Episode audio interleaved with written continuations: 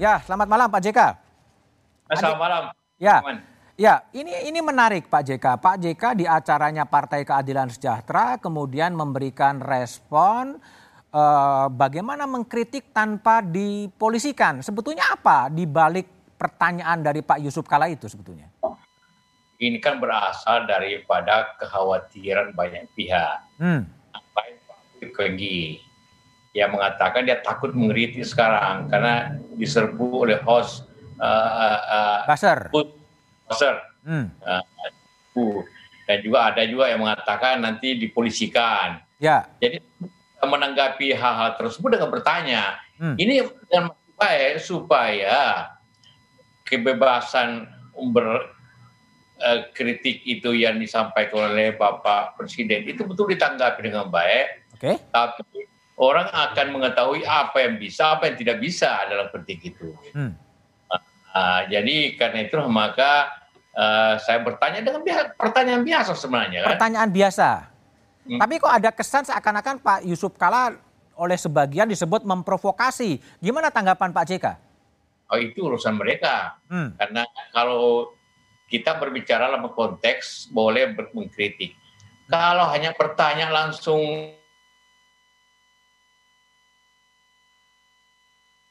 Ya, bertanya langsung.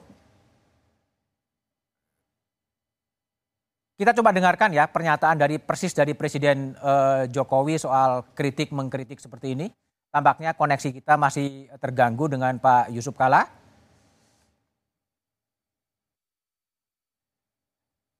Kita sapa kembali Pak Yusuf Kala udah dengar? ya dengar dengar Ya, dengar. ya. Jadi ada tadi kesan apa mem- memprovokasi gitu sebetulnya.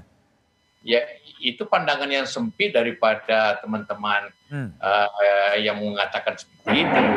Saya bertanya dengan tulus untuk mengetahui apa yang boleh, apa yang tidak. Ada dia punya eh, batasan-batasan apa eh, yang boleh dan tidak supaya orang nanti tidak kena eh, masalah. Oke. Itu penting dalam karena selama ini orang takut. Ya.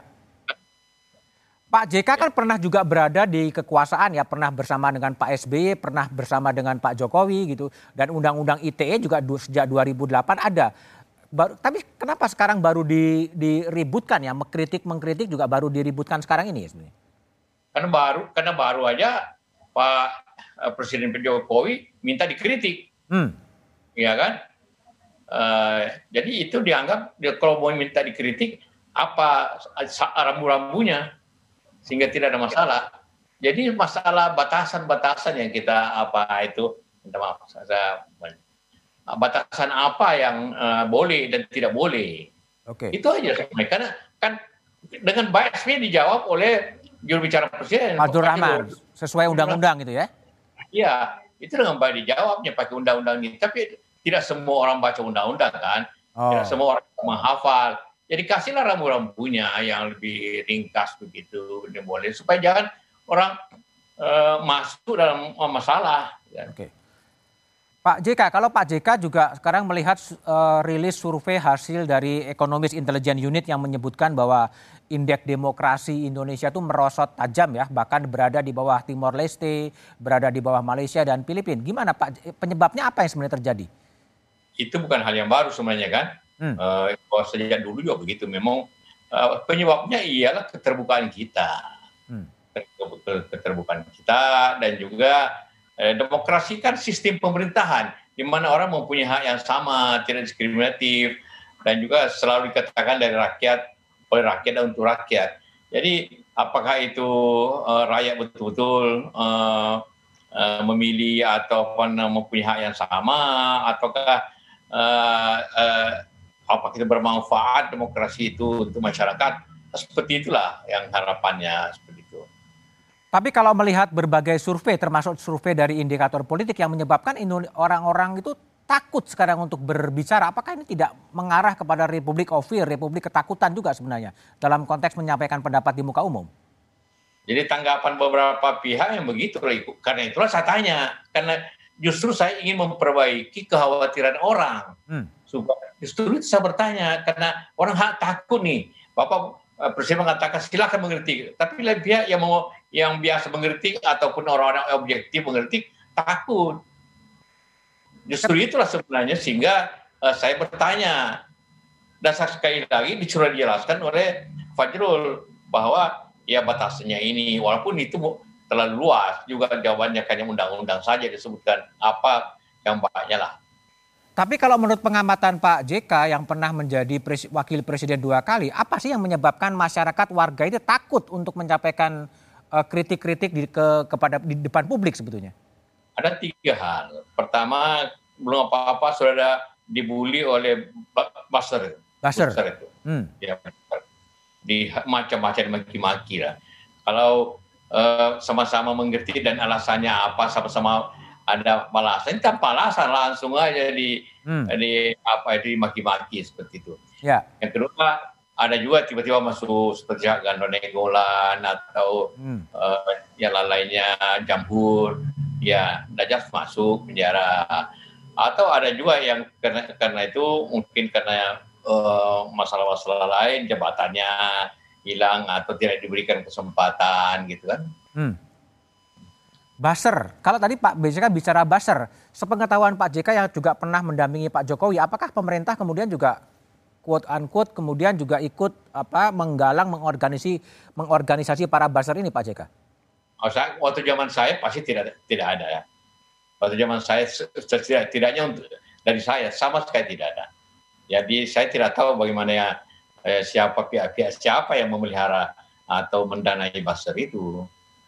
Artinya ada yang mendanai gitu Pak? Abu Janda kan mengaku dari bayar 50 juta. Kalau dalam perspektif Pak JK, kehadiran para baser pendengung yang kemudian mengartikulasikan eh, gagasan-gagasan yang berkembang ini sesuatu yang positif bagi demokrasi atau sebaliknya? Ya pasti tidak, karena lebih banyak kalau baser itu berargumentasi dengan baik, itu bagus. Hmm. Tapi kan tidak berargumentasi, hantam hmm. kromo aja orang. Hantam fitnah kromo. Orang. Iya, memfitnah, menghantam kromo aja, uh, menghantam pribadi, tidak men, bukan soalnya. Kalau ber, berargumentasi dengan baik, oh bagus. Sekarang masalahnya asal berbeda, asal bikin riuh tanpa argumentasi begitu ya? Iya, kadang-kadang gitu. Kadang-kadang begitu. Hmm. Kalau yang kedua soal penangkapan, penangkapan itu sebetulnya apa? Karena memang juga uh, apa memang harus ditangkap atau sebetulnya sesuatu yang sebenarnya tidak perlu ditangkap sebetulnya? Saya tidak tahu bukan bukan kewenangan saya menjawab itu karena ini sebab hmm. tentu yang menangkapnya harus ditanya, bukan saya. Nah kalau pengalaman dari Pak JK yang pernah mendampingi Pak, Joko, Pak, Pak Jokowi, apakah Pak Jokowi ini memang sosok yang anti kritik atau sebenarnya Pak Jokowi kan sering dikritik juga sebetulnya dan nggak ada ya, masalah. Sering dikritik dan juga karena itu membuka kritik. Justru itu yang, yang luar biasa, ini momentumnya sangat baik sekali sebagai itu demokrasi kita. Ya bahwa presiden membuka uh, mengkritik. Jadi kalau ada yang mengkritik itu jangan disalahin lagi. Dan Pak Jokowi kan memang sering menerima kritik-kritik bahkan fitnah-fitnah juga kan Pak JK sebetulnya? Oh iya, semua semua pemimpin atau yang politisi selalu mendapat uh, kritikan seperti itu. Nah sekarang problemnya adalah apa? Apakah memang problemnya pada istana, pada Pak Presiden, atau pada aparat-aparat di bawahnya ketika ada kritik-kritik kemudian ditangkap, kemudian dikejar, kemudian basernya kemudian melakukan apa doxing dan lain sebagainya, atau apa yang sebenarnya terjadi sekarang ini? Wah saya kurang mengerti itu siapa karena kita tidak mengerti siapa sutradaranya, siapa pemimpinnya, siapa yang bayar, hmm. uh, siapa yang mengaturnya, kita tidak tahu itu. Jadi kalau Pak JK saran kepada Pak Jokowi sekarang di iklim yang sangat terbuka sekarang ini dan Pak Jokowi juga sudah mengatakan kalau memang undang-undang informasi transaksi elektronika itu menimbulkan ketidakadilan silahkan direvisi. Kalau saran dari Pak JK yang pernah bersama dengan Pak Jokowi, apa yang harus dikerjakan oleh pemerintah sekarang? Ya seperti apa yang disampaikan oleh Pak eh, Jokowi bahwa itu terbuka mengerti. Kemudian ya seperti kalau memang undang-undang ITE itu itu uh, membuat hal atau bisa orang uh, terpleset atau ada pasal-pasal yang uh, tidak jelas, ya silakan dirubah. Itu suatu langkah yang luar biasa, hmm. yang demokratis sebenarnya. Asal dilakukan seperti dengan baik kan. Oke, baik. Pak JK, mungkin bisa diberikan closing statement dari Pak JK ya kepada Presiden Jokowi dan pemerintah untuk memperbaiki iklim demokrasi di Indonesia yang sekarang dalam 14 tahun yang terakhir ini berada di yang yang yang terburuk sebetulnya. Apa harapan dan saran dari Pak JK terhadap pemerintah? Ya, kita sudah memilih demokrasi sebagai cara dalam pemerintahan. Hmm. Cara dalam pemerintahan. Nah, dan, dan bernegara karena uh, di Indonesia berbeda dengan katakanlah di Jepan, di Malaysia, uh, keperanegaraannya kan uh, mereka uh, kekesaran atau raja. Kita kan tidak. Jadi kepala negara di, di, dipilih, pemerintahan kemudian dipilih oleh presiden. Jadi dengan sistem demokratis. Karena itu kita jalankan sebaik-baiknya itu dengan check and balance-nya dan jangan terlalu apa itu curiga kepada orang, terutama orang-orang sekitar. Jangan apa ada apa-apa curiga, curiga. Hmm. Jangan terlalu baper lah, bawa perasaan gitu. Ya so, so, seperti contoh ini, saya bertanya dikira mau provokasi. Ini kan beda sekali itu kan. Bertanya dengan resmi bertanya. Nah, itu dianggap provokasi. Loh, di mana letak provokasi saya kalau hanya bertanya bagaimana caranya? Ya. Saya cuma bertanya bagaimana caranya. Ya. Jelaskan dong. Walaupun sebenarnya kita tahu juga bahwa caranya tentu bukan fitnah, bukan apa. Tapi kalau pemerintah yang mengatakan itu kan lebih tegas. Kalau saya mengatakan caranya mengikuti begini, orang tidak akan peduli. Tapi kalau pemerintah yang mengatakan caranya begini, baru orang peduli. Hmm. Karena punya efek hukum kan. Kalau saya tidak. Baik Pak JK, Pak Yusuf Kala terima kasih telah bergabung di satu meja The Forum ya hampir 15 menit berbicara. Kita lanjutkan diskusi ini dengan sejumlah narasumber lain setelah jeda berikut ini. Terima kasih Pak JK.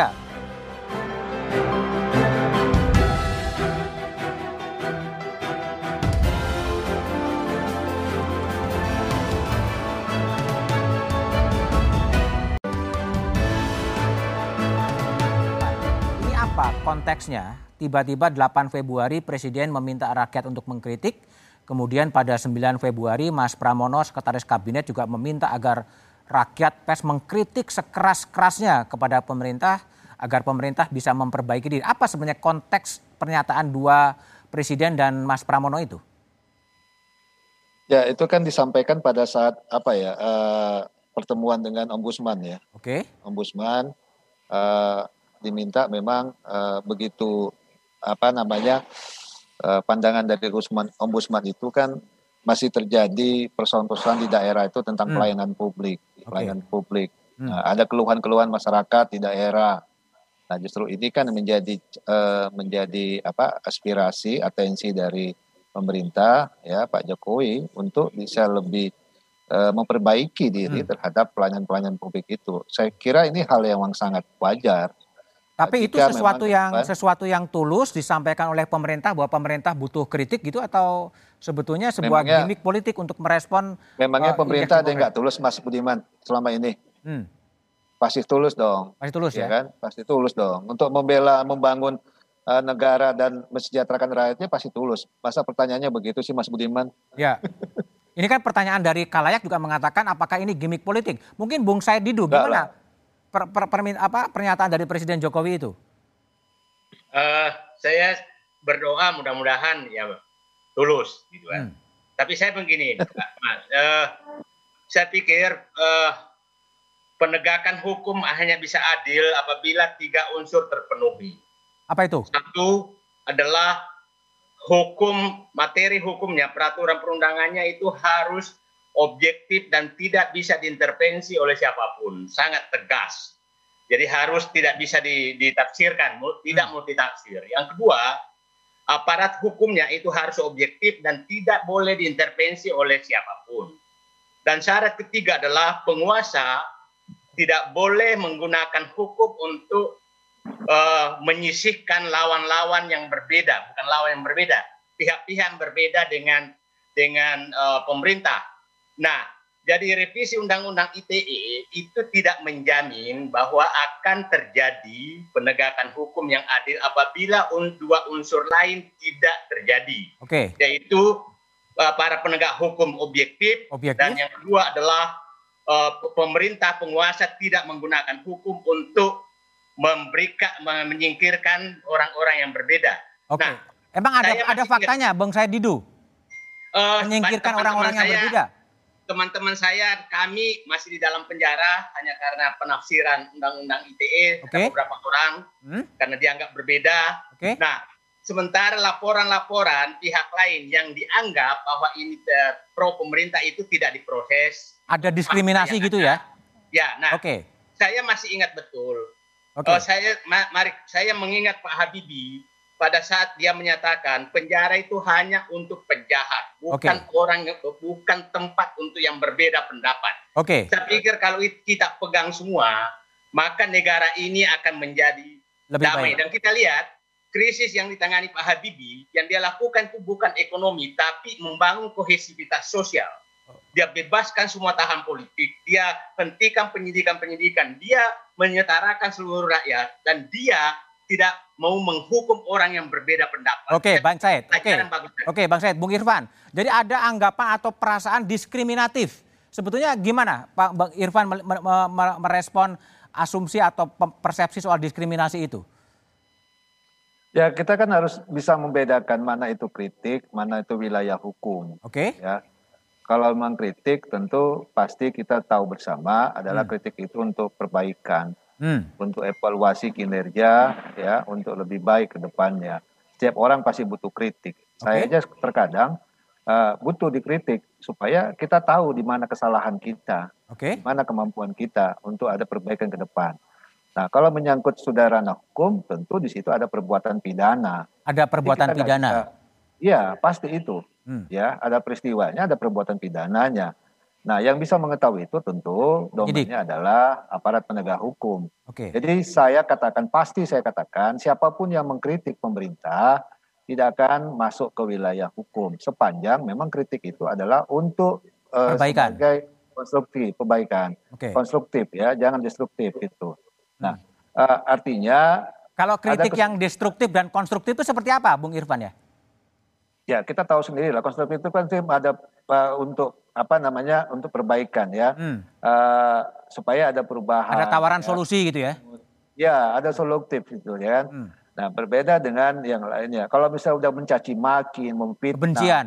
dengan kebencian yang Hmm. muncul, itu berarti ada unsur-unsur pidana di dalamnya. Hmm. Ya wajar kalau aparat penegak hukum bertindak. Oke. Jadi jangan seolah-olah mengatasnamakan kebebasan terus Demi bisa kebebasan. saja. Hmm. Nggak bisa dong. Kita kan negara hukum. Kita harus sepakati Indonesia adalah negara hukum. Semua ada normanya, semua ada aturannya. Jadi wilayah mana kita harus em, bisa mengatakan, oh ini saya mengkritik, kenapa saya dipidana? Pasti, pasti Oke. eh, nanti aparat penegak hukum akan melihatnya gitu. Jadi Bu- Bung Said, kalau tadi dari Bung Irfan tadi memang eh, ada unsur pidana dalam konteks kalau Saya- memang kritik konstruktif saya- banyak juga yang mengkritik diapa-apain. saya mengalami tolong saya tiap hari dicaci maki seperti apa lewat buzzer-buzzer Hmm. saya mengalami diperiksa. Jadi yang problem besar itu adalah multitafsir dari undang-undang. Satu umpamanya ujaran kebencian. Itu apa ujaran kebencian? Hmm. yang kedua umpamanya menimbulkan keresa- eh, keresahan. Potensial menimbulkan apa itu yang menimbulkan keresahan? Oke. kemudian perusahaan nam baik. Itu tidak ada tafsirannya sama sekali. Kita Hmm. tidak tahu. Nah saya mengalami di, diperiksa itu penyidik pun kalau berdiskusi bisa sampai tiga jam kita berdiskusi karena mereka juga tidak tahu batasannya yang mana jadi saya hanya berharap ini berikanlah batasan saya tidak suka juga bebas sekali tapi berikan batasan jangan Batasan ya. Oke. Kalau Oke. itu penafsirannya tinggi sekali, lebar sekali, pasal karet, betul yang dikatakan Presiden. Ini pasalnya sangat karet. Tapi sebenarnya, saya katakan tadi, walaupun pasal karet, kalau penegak hukumnya itu berdasarkan eh, apa namanya menegakkan keadilan berdasarkan ketuhanan yang maha esa, saya tidak takut terhadap Oke. materi hukum. Ya. Yang problemnya adalah kita kita tidak tahu, tahu-tahu dipanggil, tahu-tahu ini saya berkali-kali menghadapi persoalan, persoalan seperti ini karena penafsirannya beda-beda, kata-kata yang sama ditafsirkan Oke. beda. Itu Baik, saja. Bung Said, Bung Said. Oke, saya ke Mas Ari, Budi Aristiadi. Mas Budi, kalau menurut pandangan Mas Budi, ini problemnya pada proses penegakan hukumnya atau pada undang-undangnya sih sebetulnya, sehingga saling terjadi saling melapor gitu. Enggak, kita luruskan dulu mengapa indeks demokrasi kita ini turun. Oke, kenapa? Nah, kita harus periksa dari indikator variabel-variabel Hmm. dari indeks demokrasi. kebebasan berpendapat, berorganisasi, dan variabel-variabel lainnya, pemberedaran pers. Nggak ada. Kita turun, harus diperiksa. Turunnya kita tuh karena apa? Karena kebebasan sipil dan budaya politik. 2014 hingga sekarang ini diwarnai politik sara. Jadi turunnya karena itu. Bukan karena kita lihat, ada nggak pers di beredar sepanjang 2014 hingga sekarang? Oke. Okay. Nggak ada. Kebebasan berorganisasi. Nah, persoalannya adalah ketika pemerintah dengan tegas menindak menindak secara hukum organisasi-organisasi yang memang bertentangan dengan dasar-dasar negara ini didirikan. Hmm. Jadi ini langkah-langkah untuk menyelamatkan negara. Langkah demokrasi menyelamatkan negara. Kalau ada negara, kalau negaranya nggak ada, ngapain kita ngomong demokrasi? Oke. Okay. Karena itulah saya yakin kita makin lama makin dewasa membedakan kritik dan fitnah. Mana ujaran kebencian fitnah kan nggak usah nggak usah masa kita ditanyain apa mana sih bedanya ujaran kebencian kita bisa ukur kok. Ya. Masa kita masa kita nggak bisa membedakan mana kritik dan ujaran kebencian, hate speech dan lain-lain. Itu okay. dengan gampang sekali kok.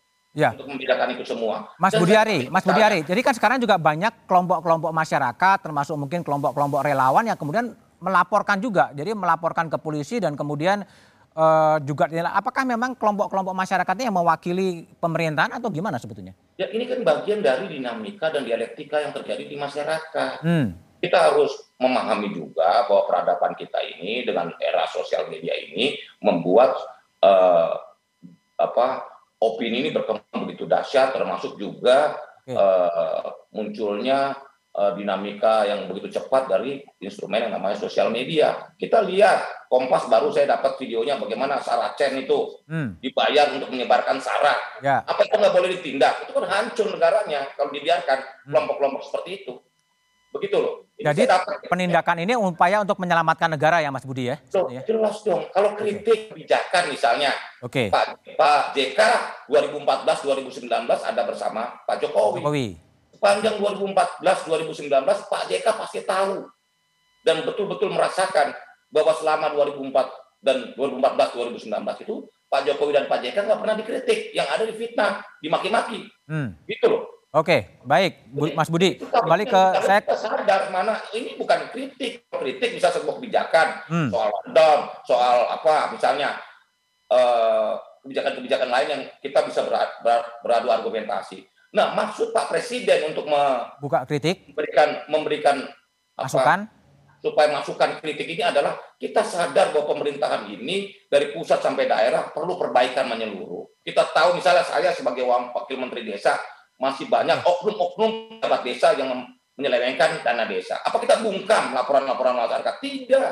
Partisipasi masyarakat harus uh, terus diberikan saluran dan dicarikan jalan solusinya. Karena menurut hemat kami inti esensi demokrasi itu partisipasi. Baik, oke okay. Mas Budi Aris Tiadi. Saya akan ke Mas Burhan. Jadi bagaimana Anda membaca soal permintaan dari Presiden Jokowi dan Mas Pram agar publik mengkritik dan juga dikaitkan dengan realitas sosial yang ada termasuk indeks demokrasi yang turun. Meskipun tadi Mas Budi Ari mengatakan tidak ada pemberantasan, tapi jawaban Burhan setelah jeda berikut ini.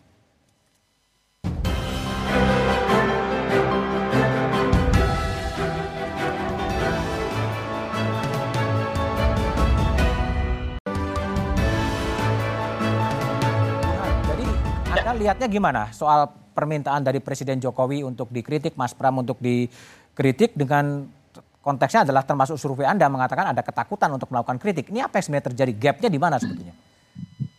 Sebelum menjawab pertanyaan itu, Bung Budiman, saya ingin menjelaskan mengapa indeks demokrasi kita turun. Oke. Okay. Uh, menurut The Economist Intelligence Unit, hmm. demokrasi skor kita uh, tahun 2019-2020 adalah yang terburuk dalam terburuk. 14 tahun terakhir. Ya. Kemudian di uh, dikonfirmasi juga oleh Freedom House hmm. sama Varieties of Democracy. Sebabnya terutama sejak 2013 ketika ada undang-undang ormas yang membatasi ormas. Waktu itu belum Pak Jokowi ya. Di akhir masa jabatan Presiden SBY. Indeks kita drop dari fully free menjadi semi uh, demokrasi menurut Freedom House. 2014 sampai 2017 skor kita turun lagi, penyebabnya adalah sara dan intoleransi. Hmm. Ya, 2014 sampai 2017. 2018 sampai 2020 penyebabnya adalah terutama faktor kebebasan sipil yang terancam. Hmm. Ada dua di situ, kebebasan berorganisasi yang makin uh, terpuruk sejak munculnya Perpu Ormas. Yang kedua terkait dengan iklim menyatakan pendapat. Hmm. Nah, itu datanya clear. Saya sudah tulis di banyak jurnal dan buku. Okay. Nah sekarang pertanyaannya adalah bagaimana dengan respon Presiden Jokowi? Kalau saya pribadi menyambut dengan sangat sukacita apa yang disampaikan oleh Presiden Jokowi, karena menurut saya itu bagian dari introspeksi sebagai introspeksi. kepala sebagai kepala negara, sebagai kepala pemerintahan, Presiden Jokowi betul-betul merasakan denyut nadi dan perasaan publik bahwa ada persoalan yang serius terkait dengan masalah kebebasan sipil. Hmm. Jadi saya kutip saja dua pernyataan kunci dari Presiden Jokowi yang seharusnya itu menjadi semacam rambu-rambu buat menteri maupun aparatnya dalam rangka membenahi masalah kebebasan sipil ini. Satu, beliau menyebut istilah seselektif mungkin. Seselektif mungkin. Nah, itu disampaikan kepada pimpinan Polri, Polri. dan TNI. Apa yang dimaksud selektif mungkin? Ada tiga. Satu adalah mengedepankan pendekatan persuasif dalam menyelesaikan persoalan hmm. terkait dengan laporan-laporan antar warga. Yang kedua, berkeadilan, tidak tebang pilih. Dan terakhir adalah Polri harusnya punya tafsir yang sama terkait dengan norma hukum yang ada terutama di pasal 27 dan 28 hmm. Undang-Undang ITE. Hmm. Nah, kalau misalnya ternyata tidak mampu juga, Presiden membuka opsi untuk revisi Undang-Undang ITE. Dan okay. saya sepakat dua-duanya dilakukan. Paralel ya? Paralel. Mengapa Bu Budiman? Satu, sehebat apa pun polisi membuat tafsir atas undang-undang ITE, kalau undang-undangnya itu terlalu fleksibel, terlalu karet, itu berbahaya juga karena kita menyerahkan unsur subjektivitas penegakan hukum kepada aparat polisi. Jadi sebaik-baiknya undang-undang adalah ada aturan yang betul-betul tegas. Misalnya soal penghinaan, pasal 27 ayat 3 di KUHP menurut Wamenkumham itu ada enam definisi penghinaan. Di Undang-Undang ITE cuma satu. Jadi betul-betul bebas menurut eh, baik pelapornya maupun menurut aparat polisinya. Karenanya menurut saya dua-duanya harus dilakukan. Satu, penegakan eh, hukum menurut polisi itu juga harus clear, mengedepankan persuasif tadi. Tapi saat yang sama perlu dibuka ruang untuk memperbaiki undang-undang ITE kita. Saya tidak menolak ya undang-undang ITE itu sebuah keniscayaan, apalagi ruang digital kita juga perlu uh, aturan demokratiskan. Tetapi saat yang sama juga jangan sampai melabrak kebebasan sipil. Oke, kalau saya ingin memperdalam hasil survei dari indikator politik soal ketakutan dari warga negara itu sebenarnya apa? Sebenarnya dasarnya apa? Jadi uh, ini memang kita temukan di bulan September 2020 dan itu satu tarikan nafas dengan persepsi mereka yang merasa aparat semakin semena-mena. Semakin semena-mena. Iya, itu satu tarikan nafas. Itu hmm. sudah saya tulis di satu ya. edited volume terbitkan oleh Sia Singapura yang kira-kira begini, Bung. Jadi kita mengecek uh, indeks demokrasi yang dibuat oleh uh, Freedom House, hmm. oleh The Economist Research Unit. Dua lembaga internasional ini itu umumnya pakai elit assessment. Hmm. Jadi mereka nanya kepada akademisi, pada NGO leaders. Nah kita tanya kepada warga masyarakat Indonesia karena mereka yang merasakan. Nah kita temukan ada kenaikan perasaan takut untuk menyuarakan pendapat. Nah ketakutan ini itu tidak semata-mata disebabkan oleh negara, tapi karena ada dua hal. Satu terkait dengan polarisasi politik okay. yang makin menguat. menguat. Dua ada media sosial Jangan lupa Undang-Undang ITE itu ada sejak 2008, tetapi mengalami peningkatan laporan berdasarkan Undang-Undang ITE, terutama sejak lima tahun terakhir. Apa yang memfasilitasi? Tahun 2008 belum begitu banyak media sosial, ya. Twitter, Facebook belum begitu heboh. Yang kedua, saat itu belum ada polarisasi politik. Hmm. Nah sekarang polarisasi politik begitu membelah, yang membuat orang saling melaporkan, dan akibatnya orang takut untuk menyuarakan pendapat. Meskipun elitnya sudah bergabung ya Burhan ya? Betul. Meskipun elitnya sudah saling sudah saling uh, rangkul kan? Bermesraan gitu ya di ya? atas, ya? tetapi di bawah tidak menyelesaikan. Oke. Okay. Dan itu buzzer itu datang dari kedua belah pihak loh, Bung. Oke. Okay. Saya saya pribadi 2019 hmm. itu dibully habis-habisan gara-gara quick count. Ya. Yang waktu itu saya mau prediksi Pak Jokowi menang. ada ribuan orang yang melakukan okay. bully terhadap saya dan keluarga. Saya laporkan ke polisi, nggak diproses juga. Jadi poin saya adalah ini per, ini persoalan bersama ya. yang harus kita tuntaskan dan saya sepakat dengan Pak JK, dengan Pak Jokowi, mari kita benahi bareng-bareng, mari kita koreksi biar arah kita benar. Jangan semuanya itu dilihat seperti paku. Jadi kalau kita itu bawa aja bawa palu apa pun terlihat seperti paku. Jadi ya. pengennya pengen pengen okay. apa menindas. Jadi bila kesempatan untuk mengekspresikan pendapat sehingga ruang bisa terbuka apa pun pendapat uh, mereka pro dan kontra mereka semua. Baik, Burhan, kita coba dengar pernyataan dari Presiden Jokowi kita. soal revisi Undang-Undang ITE. Mungkin bisa diputar. Belakangan ini saya lihat semakin banyak warga masyarakat yang saling melaporkan. Ada proses hukum yang dianggap kurang memenuhi rasa keadilan. Kalau Undang-Undang ITE tidak bisa memberikan rasa keadilan, saya akan minta kepada DPR untuk bersama-sama merevisi undang-undang ini, undang-undang ITE ini, terutama menghapus pasal-pasal karet. Baik, Bung Irfan, posisi Presiden jelas ingin menghapus pasal-pasal karet yang ada di Undang-Undang ITE itu proses selanjutnya akan gimana, Bung Irfan?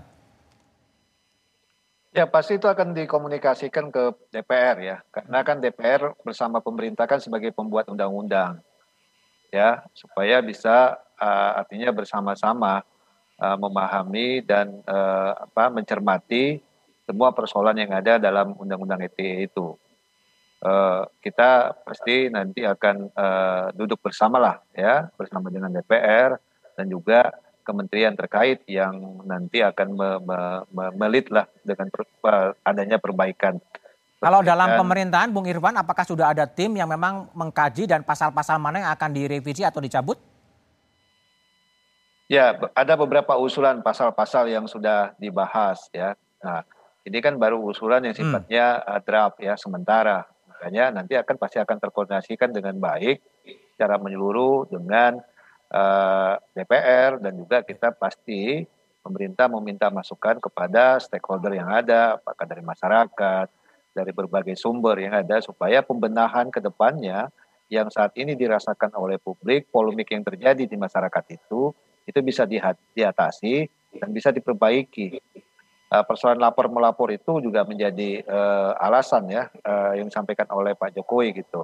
Ya. Uh, memang uh, lapor melapor itu terkesan seperti apa ya seperti uh, serampangan lah ya hmm, serampangan Makanya nanti kan akan akan dibenahi uh, saya mendukung apa yang disampaikan oleh Kapolri uh, Pak Sigit Listio nanti mungkin mereka akan membuat sebuah panduan ketika memang ada laporan mengenai tentang undang-undang ITE ini Oke. Okay. Jadi wilayah mana atau unsur-unsur pidana apa yang dimungkinkan terhadap pasal-pasal yang disangkakan terhadap perbuatan pidana yang dilakukan oleh pelaku. Itu. Oke, baik. Biar ada keseragaman, okay. biar ada keseragaman saya pikir. Saya rasa ya. itu sangat yang baik, sangat okay. baik. Uh, ada keseragaman dan panduan terhadap uh, apa uh, persoalan yang ada di Undang-Undang ITE ini. Oke, baik, Bung Said Didu. Kalau Bung Said lihat, apakah revisi Undang-Undang ITE menjadi prioritas ya, yang harus dibahas ada target waktunya atau ya udah biarkan aja proses politik mengalir, prosesnya kapan akan diselesaikan gitu? Saya pikir eh, tanpa eh, sambil menunggu revisi, hmm? saya pikir proses penegakan hukumnya diperbaiki. Kapolri sudah menyatakan secara terbuka bahwa ada kesalahan penerapan Undang-Undang ITE. Okay. Jadi saya pikir sambil menunggu revisi, revisi harus dilakukan karena eh? itu pasal karet. Hmm. Itu harus dilakukan, tapi tanpa tanpa menunggu selesainya revisi, saya pikir Kapolri sudah bisa melakukan itu.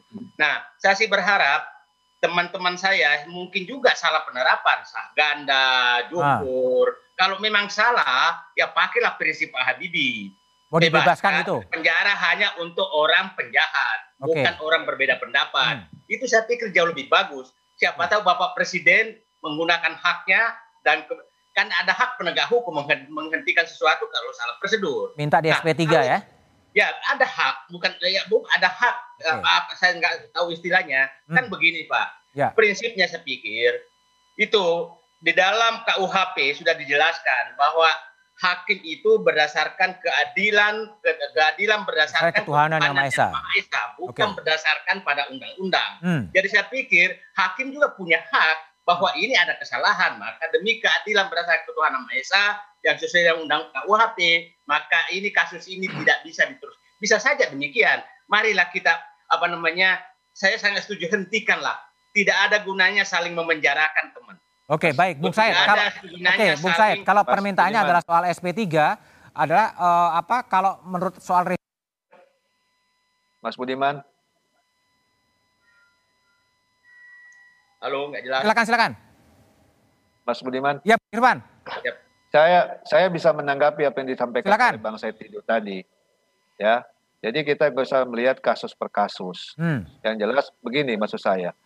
Dalam dalam konteks pidana yang uh, dikatakan uh, perbuatan pidana itu pasti ada dua uh, alat bukti. Dua kelas, bukan, dua klasifikasi. Pertama hmm. adalah mens rea niat oh, dan perbuatan.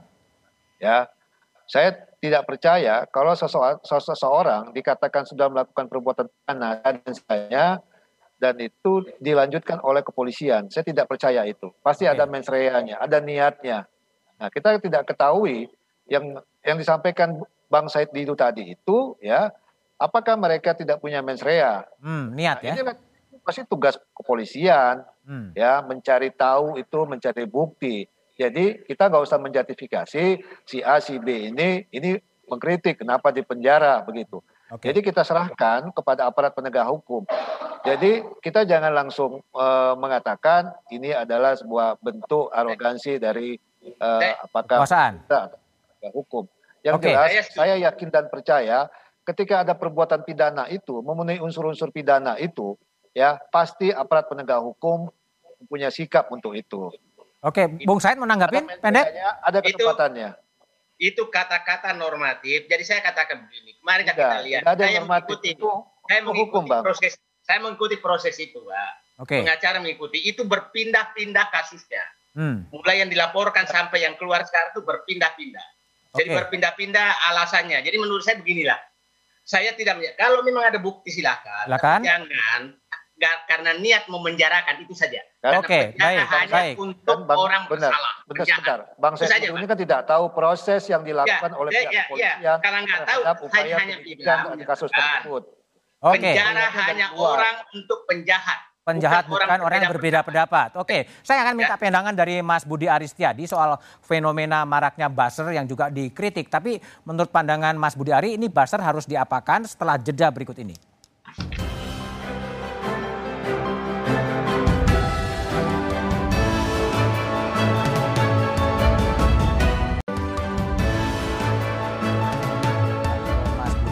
Mulyadi, Ketua Umum Projo.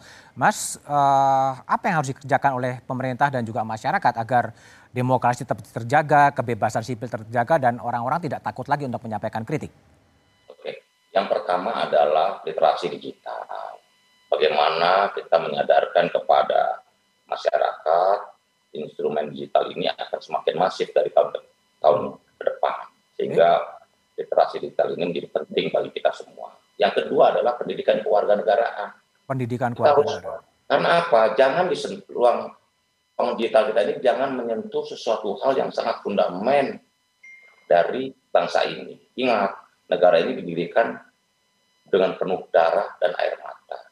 Apa yang sudah dibangun susah payah oleh pandai-pandai kita, hmm. ini jangan sampai dirusak oleh karena kegenitan kita, kebrutalan kita di ruang digital.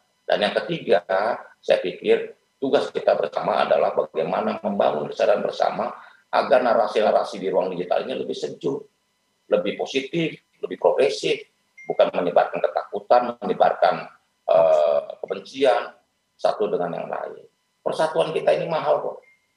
Biaya yang dikeluarkan negara ini untuk menjaga persatuan dan kesatuan kita. Oke, baik. Bang Said Didu, Catatannya apa agar ruang demokrasi dan kebebasan sipil tetap terjaga apa yang dikerjakan oleh pemerintah? Eh, catatan saya adalah satu buzzer bubarkan deh satu dulu. Buzzer bubarkan.